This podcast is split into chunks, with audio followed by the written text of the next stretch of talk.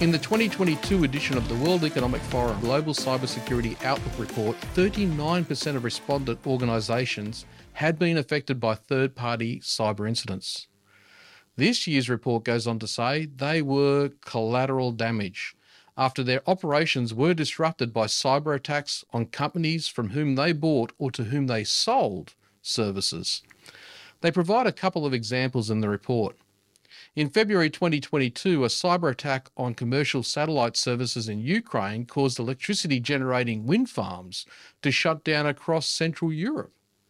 In July 2021, supermarkets in Sweden were forced to close their doors after a cyber attack on IT services provider that was based in Florida, USA.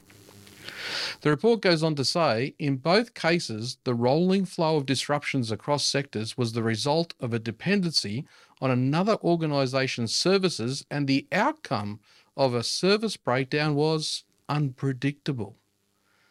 These incidents show how the technologies that support businesses, infrastructure, and societies are increasingly interdependent and vulnerable. This is because, as noted by the Forum's Global Future Council on Cybersecurity in 2022, technological and comparative advantages can incentivize different organizations, often from different sectors, to rely on the same third party hardware, software, or service provider. This concentrates the risk when a shared service or commonly used technology is disrupted by cyber attackers. Interestingly, they note in the report it can be more difficult to hold the attention of the boards of small and medium sized organisations because for them, cyber attacks, while perhaps likely to test the survival of a smaller organisation, are episodic and potentially more easily forgotten than they are for larger firms that suffer regular attacks.